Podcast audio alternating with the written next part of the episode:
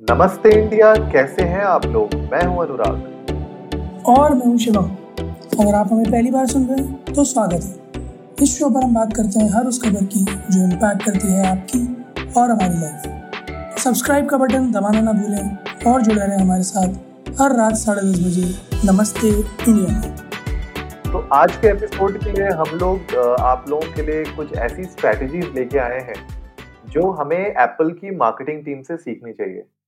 Apple एक ऐसा brand है जो हर किसी की ज़ुबान पे रहता है एक एस्पिरेशनल ब्रांड है राइट right? अगर हम लोग उसको अफोर्ड नहीं भी कर पाते उसके प्रोडक्ट्स में तो कहीं ना कहीं हमारे अंदर एक एस्पिरेशन होती है कि हाँ यार कभी ना कभी यू you नो know, ये पर्टिकुलर आईफोन या आईपैड या यू you नो know, कोई भी उनका जो ब्रांड होता है उनकी जो एप्पल वॉच है कहीं ना कहीं एक एस्पायर हमें करती है कि हम लोग उस ब्रांड को खरीद सकें तो एप्पल की कुछ मार्केटिंग स्ट्रेटजीज हैं उनमें से हम आपके लिए आज सात की स्ट्रैटेजीज लेके आए हैं, जो आप लोग जिससे बहुत कुछ सीख सकते हैं मार्केटिंग से रिलेटेड और किस तरीके से एप्पल थोड़ा मार्केट से हटकर अपनी स्ट्रैटेजीज को एग्जीक्यूट करता है।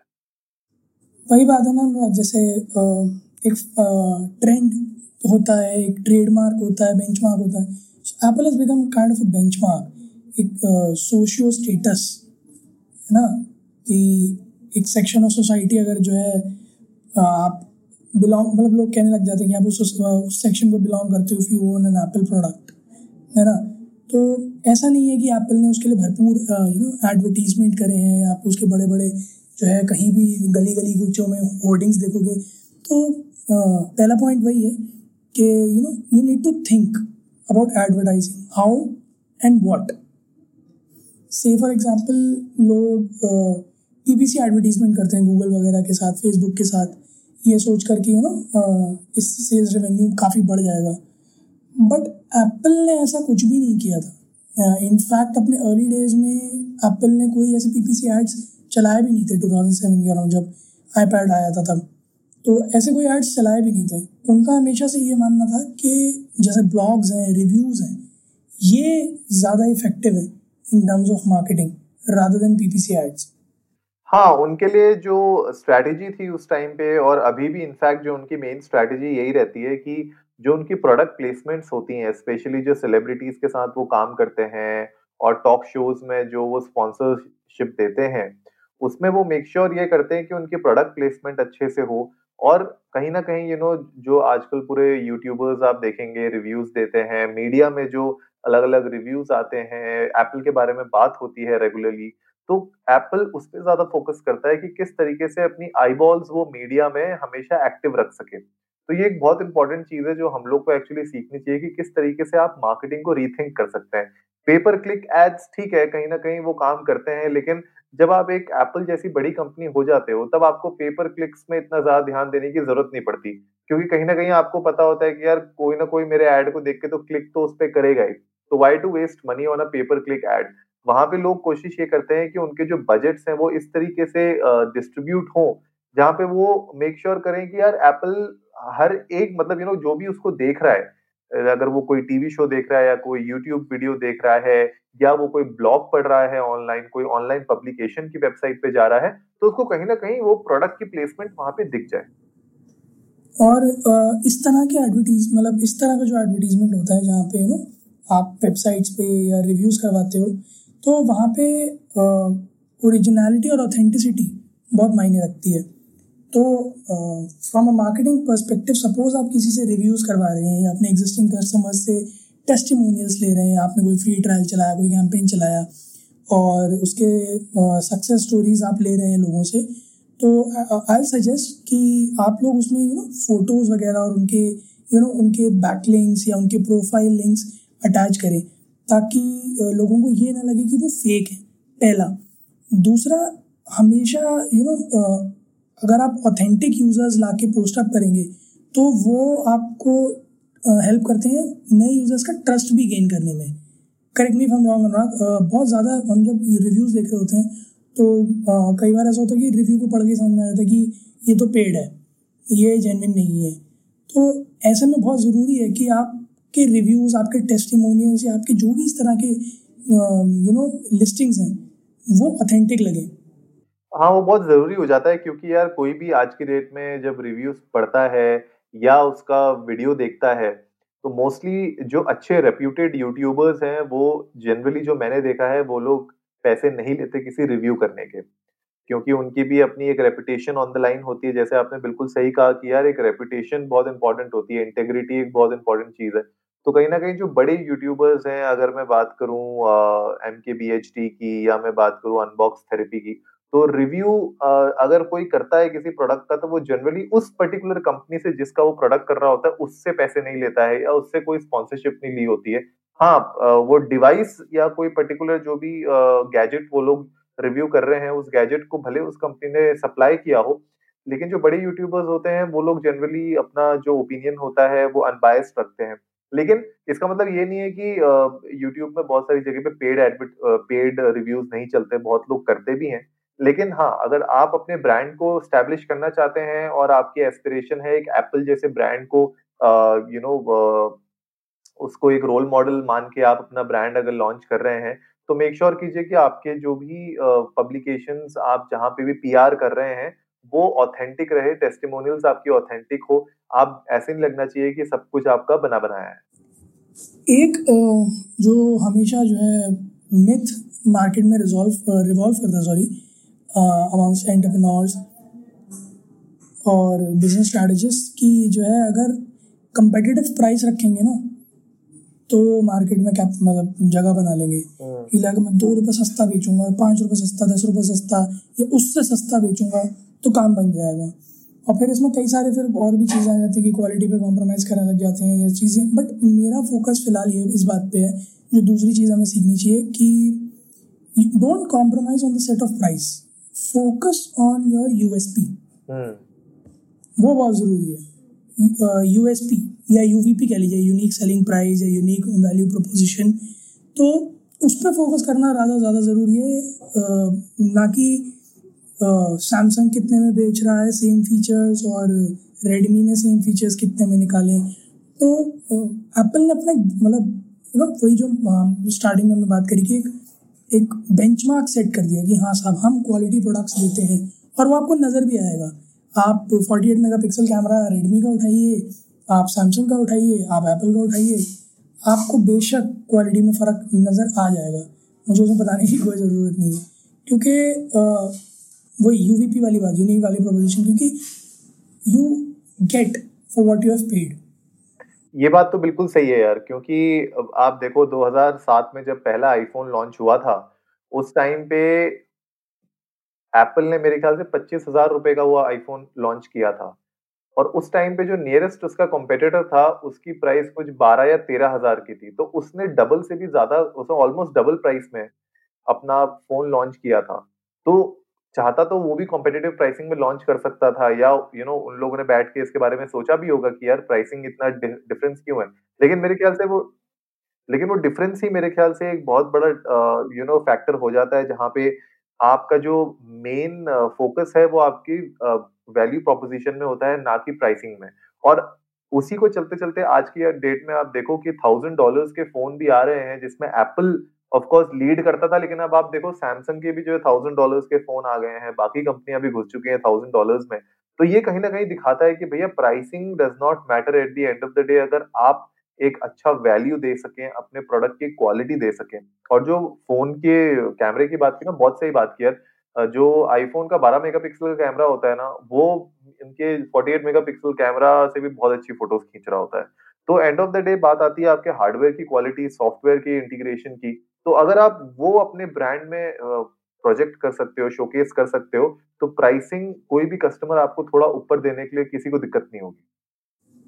सही बात है अनुराग। और वही चीज़ ना आप जैसे एक आई फाइव एक T B hard drive decent graphic cards के साथ लैपटॉप जो है, आपको चालीस में मिल जाएगा। MacBook light MacBook Air MacBook Pro लेने जाओगे, लाख के आसपास का पड़ेगा। But since from a tech background being from a tech background मेरे पास दोनों है। एक लेनोवो का लैपटॉप है, एक एसर का लैपटॉप है, एक मैकबुक भी है। तो I can feel the difference price में डिफरेंस है हार्डवेयर स्पेक्स में हल्का फुल्का डिफरेंस है but yes I can feel the difference in performance in terms of quality and in terms of smoothness built सब कुछ। मतलब मेरे चेस्ट हाइट से मेरा लैपटॉप भी गिरा है, मेरे चेस्ट हाइट से मेरा मैकबुक भी गिरा है, और मुझे रियलाइज़ हो गया था कि किसने किस, कितना जो है यू नो तवज्जो दी है प्रोडक्ट को बनाने में। क्योंकि लैपटॉप का तो जो है, हिंज गया था बट मैकबुक वॉज़ इंटैक्ट ये तो है यार उनकी यूनी बॉडी होती है यू नो एल्यूमिनियम से बनी होती है तो टूटने का बहुत कम चांसेस होते हैं उसके। डेंट पड़ जाते हैं उसमें लेकिन एटलीस्ट ब्रेकेज नहीं होता है।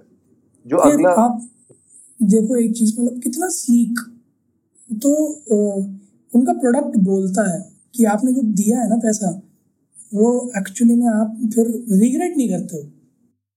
ये बात तो बिल्कुल सही है। तो मेरे ख्याल से कोई भी जो हमें सुन रहे हैं, वो मेक श्योर sure ये करिए कि अगर आप अपने ब्रांड को यू नो एक लॉन्जेविटी देना चाहते हैं तो लॉन्जेविटी आपके ब्रांड में तभी आएगी जब आप उसको क्वालिटी दे सकेंगे। अगर आप अपने कस्टमर्स को क्वालिटी दे सकेंगे, एक अपने प्रोडक्ट को यूनिकली पोजीशन कर पाएँगे मार्केट में, तभी उसकी वैल्यू आगे तक बनी रहेगी, वरना आप अगर प्राइसिंग गेम में फंस जाओगे ना कि पाँच रुपए इसने सस्ता दिया, पाँच रुपए उसने सस्ता दिया, मैं भी दस रुपए कम कर देता हूँ।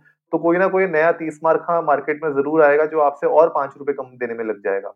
तो प्राइसिंग गेम में कभी आप जीत नहीं पाओगे किसी और से। तो इसीलिए मेक श्योर कीजिए कि क्वालिटी आप मेंटेन रखिए। जो नेक्स्ट बात आती है, वो ये आती है कि अपनी जो मार्केटिंग है ना और अपने जो प्रोडक्ट्स हैं, उनको सिंपल रखिए। लाइक अगर आप एप्पल के प्रोडक्ट्स देखोगे, उनकी पैकेजिंग अगर आप देखोगे, उनकी कितनी सिंपल पैकेजिंग होती है और उनकी जो पैकेजिंग का जो स्टाइल होता है, वो उनके अक्रॉस प्रोडक्ट्स सेम रहता है। उनकी जो डिज़ाइन लैंग्वेज है, वो अक्रॉस प्रोडक्ट्स सेम रहती है। तो कभी कभी क्या होता है कि जब हम लोग यू नो न्यू ऑन्टरप्रनर्स होते हैं, हम लोग अपने अलग अलग ब्रांड्स लॉन्च या हम लोग सब कैटेगरीज लॉन्च करने का प्लान करते हैं अपने ब्रांड के अंदर तो हम लोग बहुत ज़्यादा कंफ्यूज हो जाते हैं कि यार, ये भी कर देता हूँ, वो भी कर देता हूँ। यू नो हम लोग दस चीज़ें एक साथ करने की कोशिश करते हैं और उस चक्कर में क्या होता है कि हम लोग कॉम्प्रोमाइज कर जाते हैं अपने ब्रांड की ऑथेंटिसिटी पे और एक यू you नो know, एक यूनिक ब्रांड के डिज़ाइन पे। तो मेरे ख्याल से जितना आप अपने ब्रांड्स ब्रांड के प्रोडक्ट्स को सिंपल रखोगे और मार्केटिंग अपनी बिल्कुल सिंपल टू द पॉइंट रखोगे तो वो आपके लिए आगे जाके ज़्यादा अच्छा रहेगा क्योंकि आप फोकस कर पाओगे कि आप क्या बेचना चाह रहे हो और किस चीज़ के ऊपर बेचना चाह रहे हो। बहुत सिंपल सा एग्जांपल लेता हूँ सपोजिटली मैं बूमर्स की बात करता हूँ यानी हमारे पेरेंट्स वाली जो जनरेशन है तो अब अगर आपके और मेरे फादर अगर फ़ोन लेने जाएँगे अनुराग तो वी वी बोथ नो कि भाई ठीक ठाक बैटरी हो एक दिन चल जाए कैमरा ठीक ठीक हो और हैंग ना करे। So this is what the demand they give this shit कि 865 लगा है स्नैपड्रैगन है हिलियोस है मीडिया टेक है उनको कोई मतलब नहीं है हैंग नहीं होना चाहिए। सो एप्पल ने मेरे ख्याल में यही चीज़ की है। जो अपने उन्होंने ब्रांडिंग की है ना, उसमें सिंपल येट इफ़ेक्टिव टर्म्स का यूज़ किया है। अपार्ट फ्रॉम दैट उन्होंने जो कन्वे भी किया है ना, वो बहुत ईजी टर्म्स में किया है। ऐसा नहीं कि अब जो है आप ब्रांडिंग अपनी इस तरह से करने चलो कि क्वाड कोर और फिर आप उसमें उन कोर्स की इंडिविजुअल लेवल परफॉर्मेंस बताने लग जाओ एफपीएस बताने लग जाओ।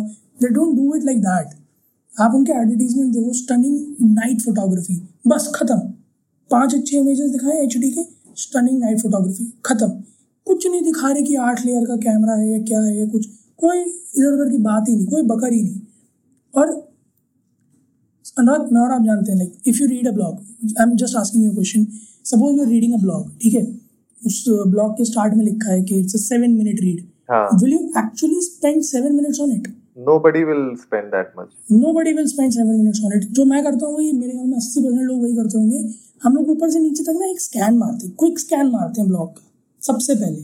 इंपॉर्टेंट टर्म्स पकड़ते हैं वो वो पैरास पढ़ते हैं। हमें जिस समझ में आ जाता है ब्लॉग का मज़ा आता है तो कुछ किसी एक इंटेंसली पढ़ लिया किसी सेक्शन को वरना हम सात मिनट की रीड को ढाई मिनट में खत्म करके निकल आते हैं। बिल्कुल बिल्कुल आराम से।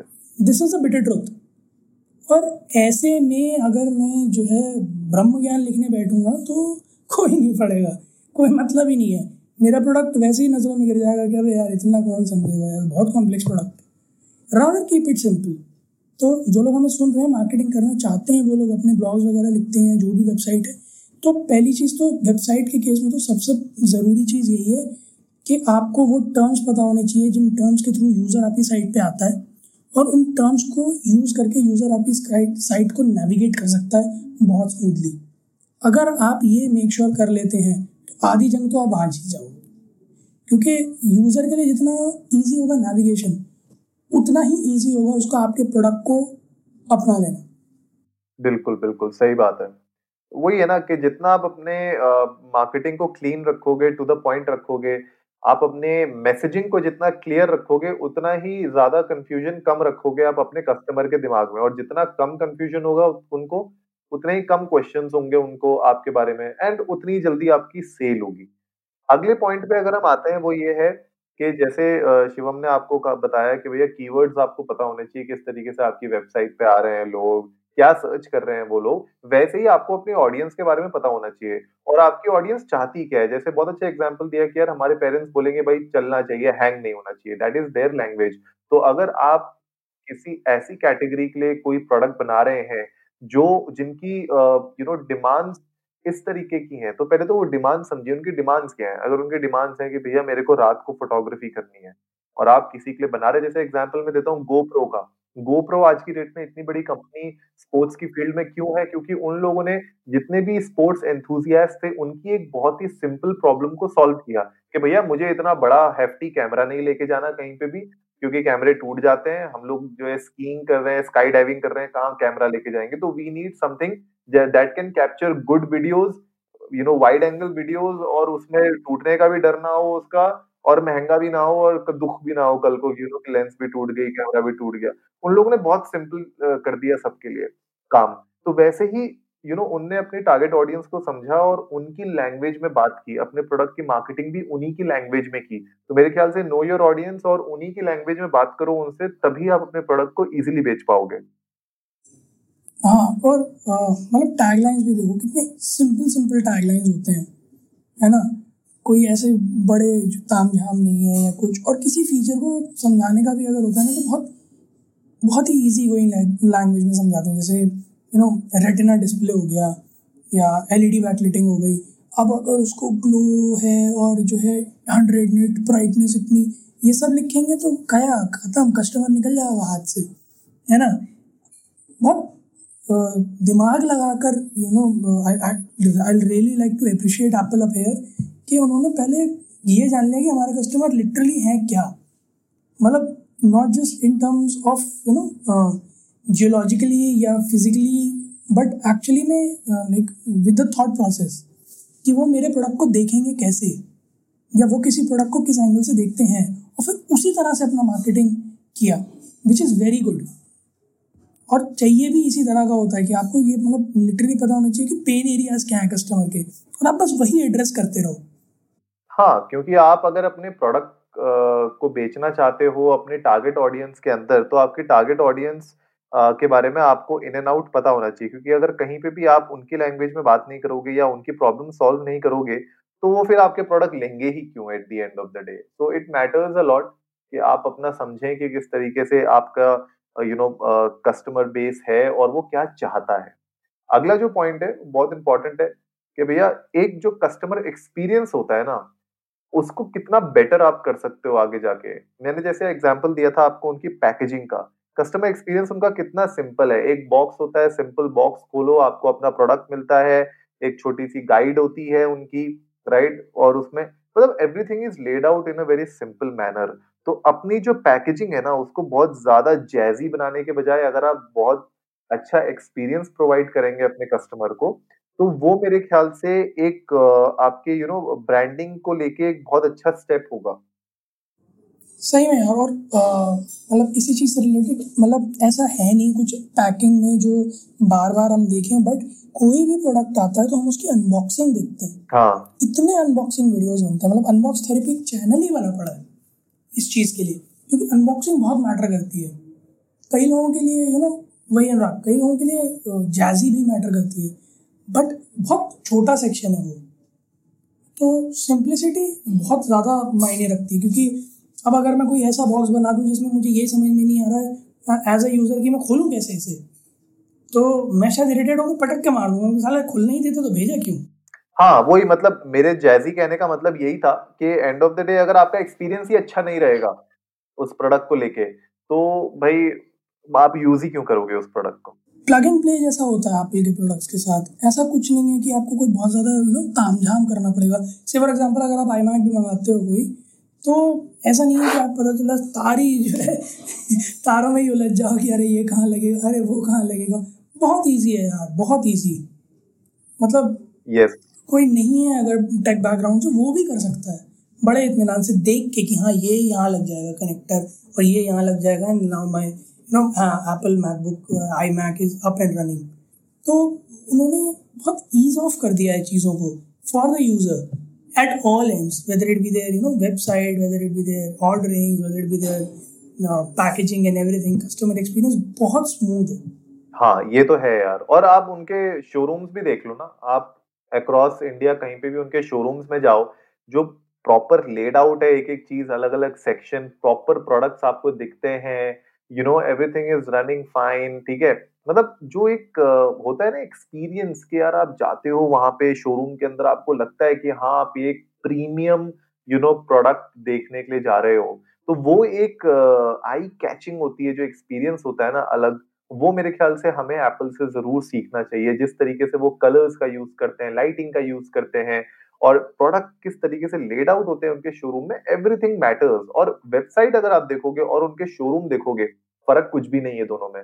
बिल्कुल डिज़ाइन लैंग्वेज वेबसाइट से लेके उनके शोरूम तक राइट फ्रॉम एवरीथिंग वो सेम रहती है। Designing styling colours you know everything is the same तो ये बहुत इंपॉर्टेंट हो जाता है। अगला जो इंपॉर्टेंट पॉइंट है, वो ये है कि इमोशंस क्या लाना चाहते हो आप? अपनी मार्केटिंग जब आप करते हैं तो किस टाइप के इमोशन आप यू नो कंज्यूमर्स को पोर्ट्रे कर रहे हो अपने ब्रांड के साथ? तो you know do you want them to be happy do you want them to be comfortable do you want them to be sad do you want them to be excited मतलब क्या है emotion क्या है आपके brand का? मेरे ख्याल से वो एक बहुत इंपॉर्टेंट चीज़ हो जाती है जब आप मार्केटिंग करते हैं तो। जैसे वही मैं बात कर रहा था ना, जब एडवर्टीजमेंट्स आप एप्पल के देखोगे तो उनमें कोई ब्रैगिंग नहीं होती है कि हाँ साहब हमारे प्रोडक्ट में ये है हमारे प्रोडक्ट में ये है।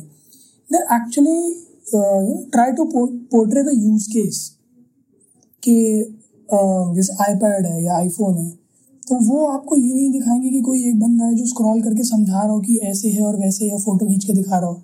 ना they will put it into a real life scenario कि एक बंदा है लिविंग रूम में बैठा है और उन्हें अगर जो है सीरी को प्रमोट करना है तो उस मतलब वो जस्ट एक बात बोलता है सीरी, और वो वहाँ से कर दे lights on so they they try to portray a use case they try to blend in into the users life and tell कि हाँ आपकी लाइफ इस गैजेट की वजह से ऐसे यू नो और हैपनिंग हो जाएगी, और अच्छी हो जाएगी.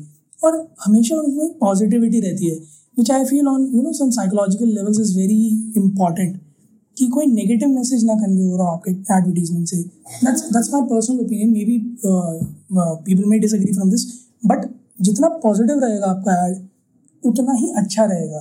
उनके जितने भी एड आते हैं, अगर आप उनके एड्स देखोगे, जब भी कोई प्रोडक्ट लॉन्च होता है, उसका आप एड देखो, कितना अच्छे वे में उनने पूरा एक एक्सपीरियंस शो किया होता है। एक कस्टमर का एक एक्सपीरियंस दिखाते हैं वो instead of you know showing के इतना मेगापिक्सल ये है, इतना मेगापिक्सल वो है, इतने दिन की बैटरी है, उस पर ध्यान नहीं होता उनका। उनका ध्यान होता है कि यार, तुम जब ये प्रोडक्ट खरीदोगे तो what will change in your life तो मेरे ख्याल से वो एक बहुत इंपॉर्टेंट चीज़ हो जाती है जो हम लोग को दिखाना ज़रूरी होता है अपने प्रोडक्ट्स में।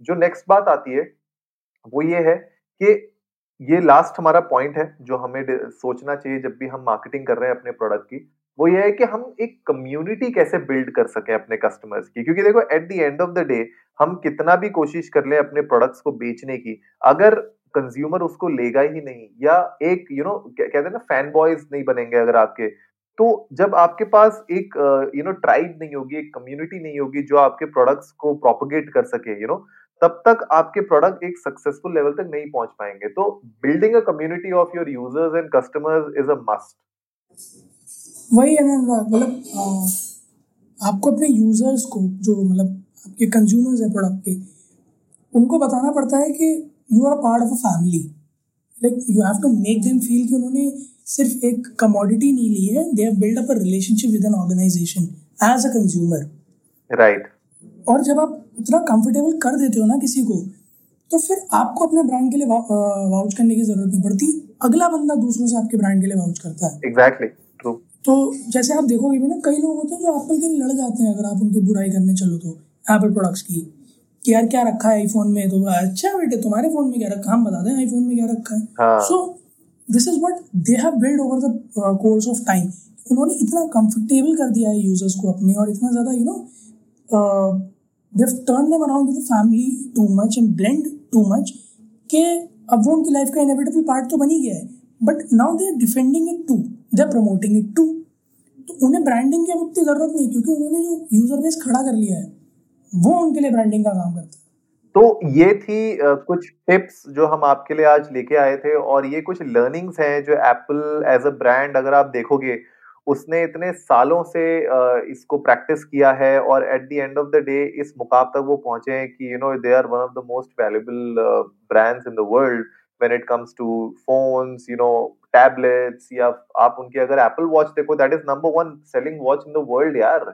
तो at the end of the day बात यह है कि आपकी जो मार्केटिंग है, वो किस लेवल पे हो रही है? और आप अपनी मार्केटिंग के लिए क्या ऐसा कर रहे हैं जो दूसरे लोग नहीं कर रहे मार्केट में? ताकि आपका ब्रांड जो है, वो एक लेगेसी ब्रांड बन जाए। ऐसा ना हो कि यू नो आए और कल को गए वापस। ऐसा नहीं। तो अगर आप ऐसा चाहते हैं ब्रांड जो सालों साल टिके रहे, उसका एक नाम हो, उसकी एक अपनी पहचान हो तो आई एम श्योर ये जो टिप्स हमने आप आज आपके साथ शेयर की हैं लर्निंग्स हमने एप्पल की तरफ़ से जो आपके साथ शेयर की हैं वो आप यूज़ करेंगे अपनी खुद की मार्केटिंग लैंग्वेज में अपने खुद के मार्केटिंग यू नो स्टाइल में। और uh, हमारे साथ शेयर करिए। ट्विटर पे जाके इंडिया अंडर्स को नमस्ते पे हमें बताइए कि uh, अगर आपका कोई बिज़नेस है और uh, आप अगर ऐसी कोई you know similar ideology Apple की अगर आप यूज़ करते हैं अपने ब्रांडिंग में अपनी मार्केटिंग में तो हमें बताइए उसके बारे में। हम लोग भी उसको जानना चाहेंगे आपके ब्रांड को और हम लोग उसको भी शेयर करेंगे अपने यूज़र्स के साथ। तो जल्दी से सब्सक्राइब का बटन दबाइए और जुड़िए हमारे साथ हर रात साढ़े दस बजे सुनने के लिए ऐसी ही कुछ मसालेदार खबरें। तब तक के लिए नमस्ते इंडिया।